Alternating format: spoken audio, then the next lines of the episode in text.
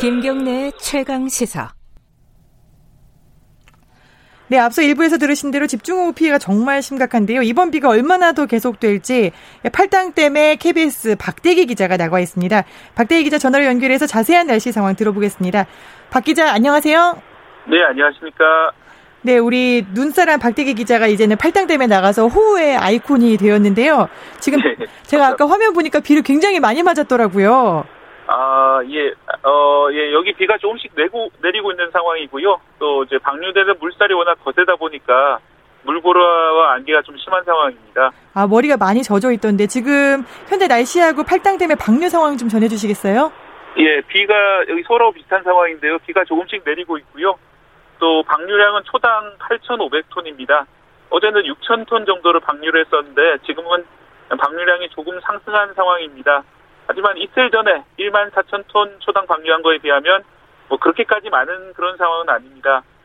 어, 8,500톤 정도 방류량을 볼 때 서울의 한강 수위 같은 경우에는 뭐 지금보다 크게 내려가진 않을 것 같고 지금과 비슷한 수준을 당분간은 유지할 것 같습니다. 어, 여기 팔당댐 물이 한 3시간에서 6시간 정도 뒤면 서울에 도착하는데요. 어, 문제는 지금 밤새 강원도 쪽에 폭우가 많이 왔기 때문에 어, 팔당댐의 상류 지역에서 어, 서서히 영향을 주고 있는 그런 상황입니다. 그래서 오늘 낮에는 방류량을 좀 늘릴 수 있는데 만약 방류량을 크게 늘리게 된다면은 서울 수위 상승에도 영향을 줄 것 같습니다.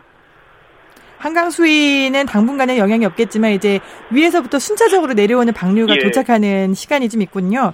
예, 오늘도 올 때까지 한 6시간 정도 걸리기 때문에 좀 더 지켜봐야 될 것 같습니다. 6시간. 네, 알겠습니다. 예. 오늘도 중부지방 비가 좀 많이 올 거라고 하는데 날씨 좀 전해 주시죠.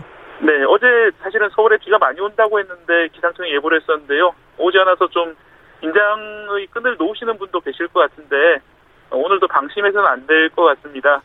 어, 일단 예보돼 있기로는 수, 수도권과 강원 영서 지역 중심으로 어, 시간당 많으면 50에서 100mm 또 아주 많은 곳은 시간당 120mm가 넘는 매우 강한 비가 올 가능성이 있다고 예보돼 있습니다.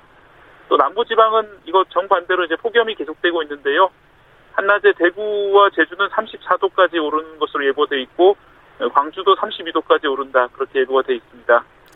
네 이번 폭우는 언제까지 좀 계속될 걸로 예측하시나요? 네 일단 내일은 전국에 비가 올 것으로 예보가 돼 있습니다. 4호 태풍 하구핏이 어, 중국 상해 부근에 상륙하면서 열대 저압으로 약화됐는데 여전히 남아 있는 비구름대가 한반도 전역에 영향을 줄 것 같습니다.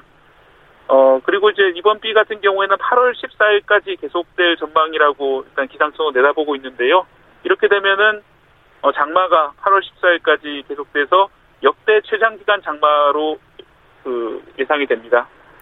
네, 청취자 6787님 문자 주셨습니다. 박대기 기자님 조심해서 취재해 주세요라고 이게 응원 보내주셨고요. 아, 예, 감사합니다. 네, 말씀 감사하고요. 지금까지 박대기 기자 네 팔당댐에서 조심해서 취재해 주시기 부탁드립니다. 감사합니다.